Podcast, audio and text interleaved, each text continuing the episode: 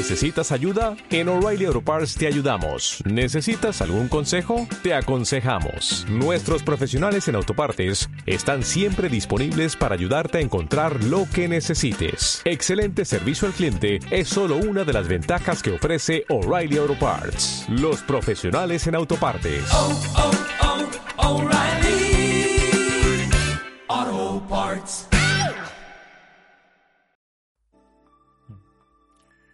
Hola con todos y bienvenidos al episodio número 15 de Gato en la Caja Podcast.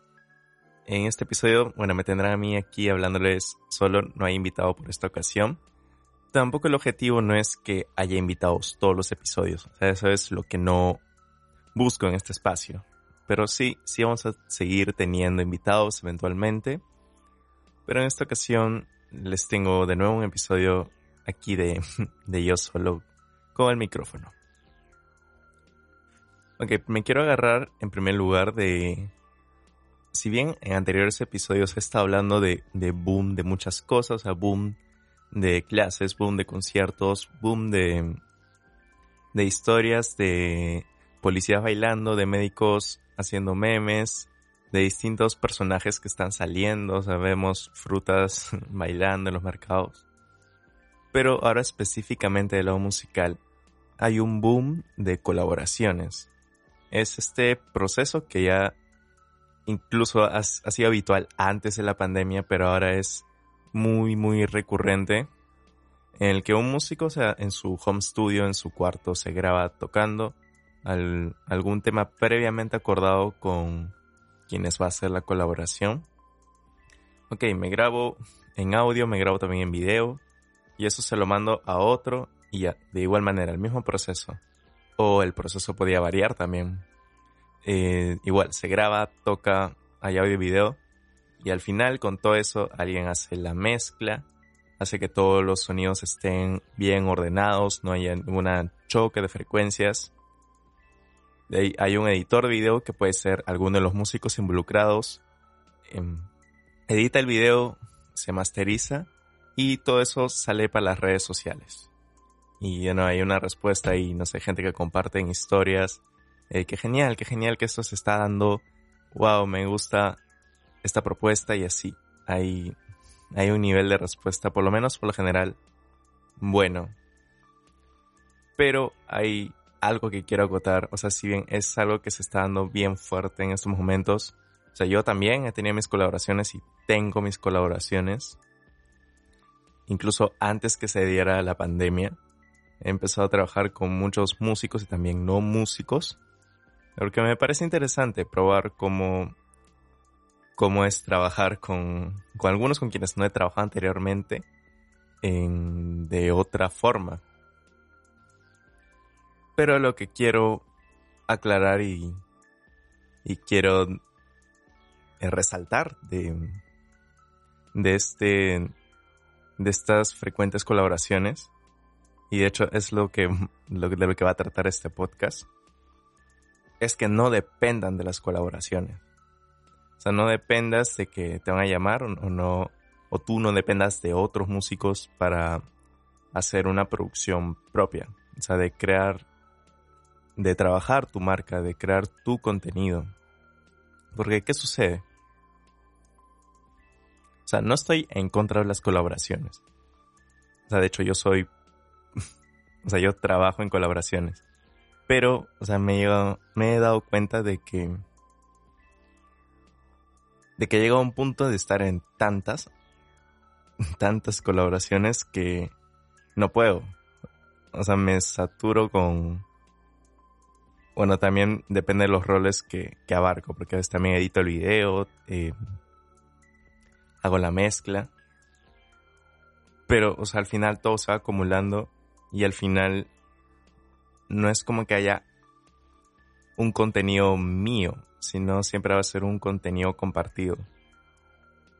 Y si es que ese contenido compartido determina tu producción, o sea, vas a terminar siendo un músico de colaboraciones. Primer punto, ¿qué sucede con las colaboraciones? O sea, primero depende con quiénes decides trabajar, con quiénes decides hacer la colaboración. O sea, en el mundo de la música urbana, el reggaetón, el trap, creo que es, son resaltantes en los trabajos colaborativos. O sea, es recontra usual ver un, una colaboración entre, no sé, Bad Bunny con Daddy Yankee, con Anuel AA. Em, también por el lado del hip hop está eh, Travis, no, ¿cómo se llama este? Travis Scott, un trapero con Kendrick Lamar. O sea, por nombrar solo un bien pocos casos. Pero cada artista independientemente está haciendo su propia música, su propio contenido. Y o sea, por poner otro ejemplo, o sea, el disco Oasis, que fue una, un disco en colaboración de Bad Bunny con J Balvin, o sea, en simultáneo cada uno está trabajando su propia marca. O sea, por Bad Bunny ya es em, obvio resaltar el su penúltimo disco que lanzó el Yo hago lo que me da la gana, que ha sido un boom en, en las plataformas de streaming. Y J Balvin también sacó Colores, que es un álbum suyo. Lo que voy a decir es algo recontra cliché. Y nos los han dicho si es que has estudiado profesionalmente o estudias profesionalmente de que uno solo es su empresa. Uno solo construye su marca. Y lo digo porque pregunto, o sea, ¿cómo trabajas tu marca? O sea, ¿qué tiempo le dedicas? ¿Cuánto tiempo estás en casa practicando, produciendo? Um, o desarrollan algún plan de lanzamiento de proyecto tuyo. Eso, o sea, cómo, cómo trabajas tu marca. Y es difícil. O sea, ya te lo han dicho que es difícil y te lo voy a decir. Es difícil. O sea, cómo distribuyes tu tiempo. En, la mañana, ¿qué voy a hacer? ¿A qué hora me voy a despertar? ¿Qué... Em, ¿Cuánto tiempo voy a necesitar para hacer esta mezcla? ¿Cuánto tiempo me va a tomar eh, grabar esta guitarra para un proyecto que me han pasado a la voz? ¿Cuánto tiempo me va a tomar hacer la masterización? ¿Cuánto tiempo voy a necesitar para hacer esta edición para un video que quiero lanzar en, no sé, en cinco días? Son muchas cosas, son muchas cosas en lo que cada uno depende involucrarse. Pero al final es tu marca, es tu empresa, o sea, ¿qué te define? Y a lo que voy con esto es de que no te debes de poner a trabajar cuando te llamen para una colaboración.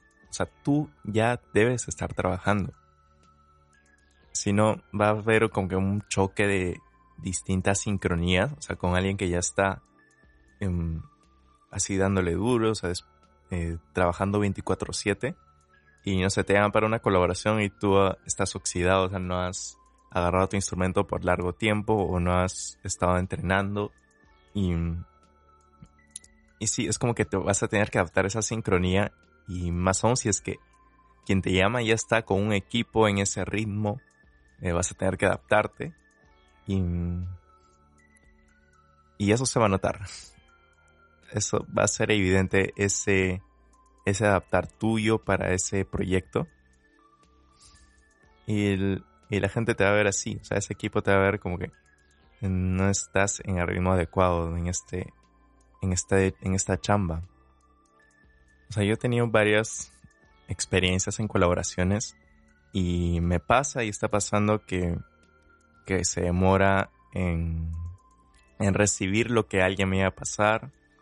Eh, yo también me demoro por mi lado, pero em, se lo hago saber. Em, hay, hay muchos, muchos delays en algunas de las colaboraciones en las que estoy participando. Y también he llegado al punto de, de dar un paso al costado, de decir, en este momento no puedo formar parte de este trabajo porque ya estoy con mucho trabajo. O sea, pero de igual manera, o sea, conozco a alguien que le puedo dar, le puedo dar tu contacto, eh, considero que él podría ser alguien, considero que él haría un buen trabajo en tu proyecto y así como que quedamos bien cada parte. Porque si me comprometo a ese otro, a ese otro trabajo, no lo voy a hacer bien. O sea, mis tiempos como que ya están bien... Eh, o sea, mis tiempos están ocupados en lo que... en lo que trabajo mi música, en, en, lo que desarrollo mi contenido, o sea, el contenido para este podcast, el contenido para YouTube, que acabo de reactivar mi página. Y de hecho es un lugar donde me van a ver publicando contenido. Y en los proyectos en los que ya estoy involucrado, o sea, no voy a poder. O sea, podría, o sea, sí he ofrecido como que puedo asesorarte desde lo que pueda, pero no puedo involucrarme en lo que tú me pides que me involucre. Y eso está bien, eso está bien el, el saber de que no vas a poder de acuerdo a tu horario y de acuerdo al proyecto, porque quizás es, o sea, también pasa que es alguien que del, así como del mismo confinamiento se le ha dado por querer hacer música, que está genial. O sea, súper, súper bien que te animes a hacer música. O sea, pero vas a, o sea, como que recién va a agarrar el ritmo musical. O sea, y más si es que es alguien que no está relacionado con la música, em, va a tomar su tiempo. Y ya es como que por lo menos, yo puedo decir, te puedo pasar estos artistas, escúchalos, em, practica esto, em, te puede ayudar, no sé, este ejercicio, de respiración, eh, estas escalas, y así, o sea, brindar la información, asesorarlo en lo que puedas, pero empezar un proyecto, no. En este momento no. Y así, es por lo menos unos casos que puedo presentar, o sea, no doy nombres, obviamente, pero pasa. Pasa, está bien, está genial hacer música con amigos, es increíble, pero cuando ya estás en un momento en que estás con planificaciones, con, ya estás desarrollando estrategias, porque ya estoy, eh, estoy en ese lugar de, pero estar decidido en desarrollarlo como que súper profesional. O sea, lo que menos deseo es que alguien se defina como un músico de colaboraciones. De hecho, por lo menos en, en redes hay un montón de memes de, de productores musicales que se definen por colaboraciones. Hey, una colaboración. Y, y bueno, o sea, también depende de la colaboración en sí, porque, o sea, yo ya puedo tener un track hecho y quizás alguien se, se le da por cantar encima. Y genial, o sea, te lo puedo compartir y llegamos a este acuerdo, no sé, de porcentaje si es que va a ser monetizado o me das un pago fijo o algún tipo de trueque. Y se da, se da esa colaboración. Y a mí es como que a mí me aligera porque ya es algo que ya he hecho. O sea, ya, ya es un track y solo alguien le va a poner una voz encima. Y este ejemplo es recontra recurrente en la industria musical. Porque ¿qué hacen los productores, los que son llamados los beatmakers en, en el mundo de la música urbana? O sea, un productor un beatmaker hace un beat, hace un track de, de reggaetón, de hip hop o de trap. Y son, son instrumentales, no hay voz. Pero ellos especifican de que está en esta tonalidad, puede ser un sol menor, la menor, y está en este tempo, en este BPM. Y hay portales en donde te permiten subir tus producciones esas, o sea, tus instrumentales. Y desde ahí puedes monetizar, o sea, quizás alguien, no sé, de otro país escucha y, me encantaría incluir esto en mi EP. Eh, y ahí mismo, o sea, tú en tu perfil, en tu perfil de productor, publicas tus precios, o sea, de licencias, porque lo que haces es vender licencias, eh, licencias de uso. Y también puedes especificar, o sea, te comparto el WAV o te comparto los stems, que son los tracks individuales, o sea, la batería, el bajo eh, del track hecho. Y hay como que diferentes precios, o sea, ahí sí puedes poner tu precio fijo de lo que pides por para que alguien use tu track en tu en sea en su single, en su EP. Es algo recontra común, recontra, recontra común. O sea, una página, por poner ejemplo, es Beats, Beats Stars. Es una página tendencia que muchos productores eh, lo utilizan para, para ganar dinero desde sus producciones. Por poner otro ejemplo. O sea, si bien ya me estoy involucrando en YouTube, hay youtubers que hacen colaboraciones entre ellos. O sea, por poner de ejemplo, eh, uno de mis youtubers y músicos preferidos en este momento es Andrew Wong, un músico multiinstrumentista, productor, un amante de los sintetizadores, eh, residente en Canadá. Y él tiene un programa, o sea, un segmento que se llama Four Producers Use One Sample. ¿En qué consiste? O sea, él llama a otros tres productores y entre ellos cuatro coordinan o Andrew mismo podría proponer un sample. O sea, un sample es un registro de audio que puede ser lo que sea. Puede ser el fragmento de una canción, puede ser el sonido de una puerta, puede ser una voz cantada solita, así a capela. Y, o sea, siempre teniendo en consideración los derechos de autor, o sea, de, del sample que van a usar. de hecho, hago este pequeño apartado porque me parece valioso que tomen en cuenta eso. Y sí, eso por definir el sample. Entonces, ¿qué es lo que hace cada productor? O sea, usa ese sample y crea música desde ese. O sea, pueden usar el sample como un sintetizador o, o le añaden efectos y hacen que suene como bajo o como, o como acordes. Es alucinante la creatividad de cada uno. Pero ¿qué pasa? O sea, cada productor ya está desarrollando su marca. O sea, ya, o sea, si bien este espacio de Andrew, em, o sea, parte de su contenido es este contenido. Y cada uno de sus productores tiene sus canales donde comparten lo que ellos comparten. Porque si bien todos son músicos, productores, cada uno eh, se caracteriza por el contenido y la forma en que comparte lo que comparte. Entonces no es que Andrew dependa de estos productores para hacer su contenido. O sea, él ya crea un contenido que es increíble. Y, y parte de su contenido es este segmento, ¿no? Que es cuatro productores usan el mismo sample. Y ese contenido se convierte en el contenido de todos los involucrados ahí. ¿Me dejo entender? Una colaboración se convierte en el contenido de los involucrados. Si es que yo hago una colaboración hoy, no sé, con, otro músico, eh, la colaboración que hagamos va a formar parte de mi contenido y va a formar parte de su contenido.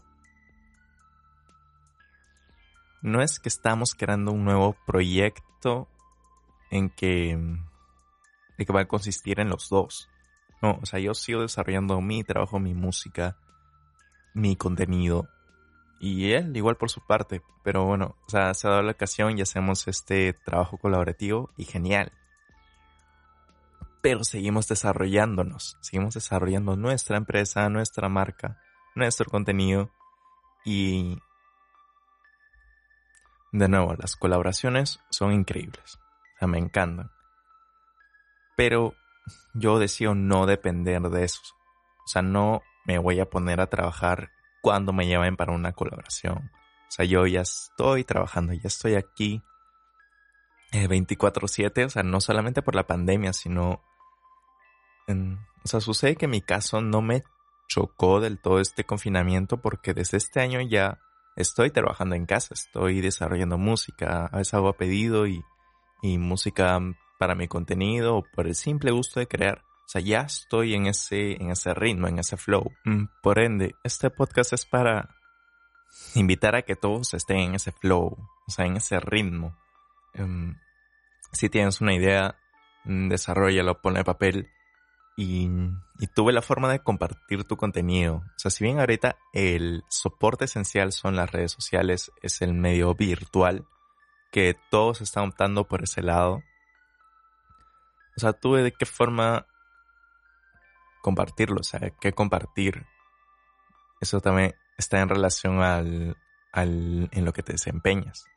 O sea, si eres músico o artista en general, porque en un contexto donde nuestra ministra de Cultura aquí en Perú no da la cara, no se pronuncia ni nada, depende de nosotros, o sea, siempre ha dependido de nosotros. O sea, de cómo validamos profesionalmente lo que hacemos. Y no va a depender de colaboración, o sea, depende de cada uno de que esté haciendo música, de que esté desarrollando nuevas ideas y, y ejecutándolas. De eso es. O sea, me han escuchado bastantes veces en este podcast hablar de articular un equipo. Esto no es específicamente decir no a otros artistas, pero también considera esa articulación con un equipo multidisciplinario. Me refiero a diseñadores, quizás abogados, mm, ilustradores, community managers. Ese equipo me refiero de articular. No necesariamente músico con músico, músico con bailarín, músico con actor, o etcétera. Abran su perspectiva. O sea, es bacán, no sé, quizás tienes un amigo muy cercano y, y están, hey, deciden arrumbarse un proyecto. Y genial. Pero quizás en el camino puede haber como que esos baches, mm, uno no te entrega lo que prometió entregarte a tiempo.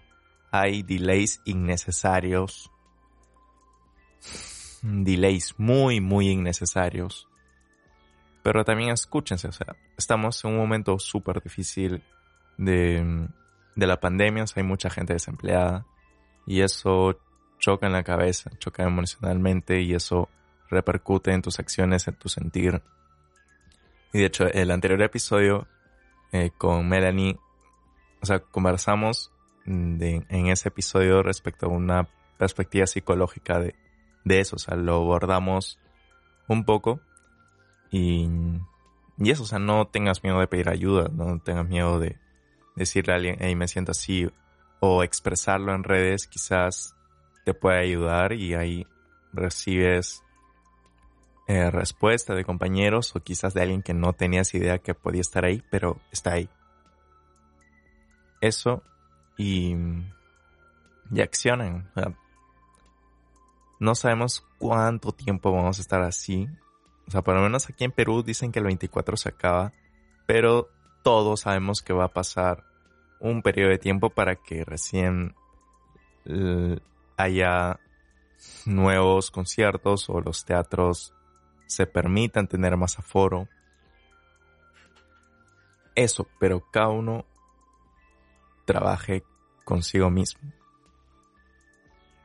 O sea, porque recién el boom no se va a dar por colaboraciones, el boom se va a dar por por el trabajo de cada uno individualmente. Ok, sí, las colaboraciones tienen su power, pero alucina de que, no sé, de una colaboración de, un, de cinco integrantes, de cinco músicos, o sea, te topas con ese, ese video en Instagram, por ejemplo, en IGTV, y de ahí, de los músicos etiquetados, o sea, entras y ves que hay contenido alucinante de cada uno, ahí hay un boom, ahí hay un clic, ahí ves que, wow, está pasando esto ahí. El bajista que toca en este video colaborativo tiene un contenido increíble, da tips bravazos de líneas de bajo, de cómo grabar mi bajo. Ahí, ahí hay un boom. Ahí hay una conexión de que, vaya, esta gente sí que está trabajando, está, lo está haciendo increíble. Y no se va a dar lo mismo en que en que de una colaboración de, no sé, de siete músicos, solo uno está desarrollando un contenido valioso. Y digo contenido valioso porque no se fijen en cantidad, siempre en la calidad. Y si es que no tienes una cámara buena, iluminación. La iluminación no es todo. Y si es que le das un, un giro a tu perspectiva respecto al enfoque, o sea, puedes adornarlo o sea, añadirle ese arte que le da valor, o sea, le suma valor a lo que compartes individualmente. Y si es que tienes miedo de compartir, compártelo con miedo. O sea, siempre un, un hecho. Así bien rápido. Todos los años en el Super Bowl, este evento, este evento característico de los Estados Unidos, el, el Super Tazón, siempre hay un grupo en que dice que siempre hay un grupo de gente que dice que lo que se ha presentado en el medio tiempo, o sea, siempre hay un número artístico, dice que ha sido lo mejor que se ha presentado y siempre hay un grupo que dice que ha sido lo peor que se ha presentado. O sea, es inevitable.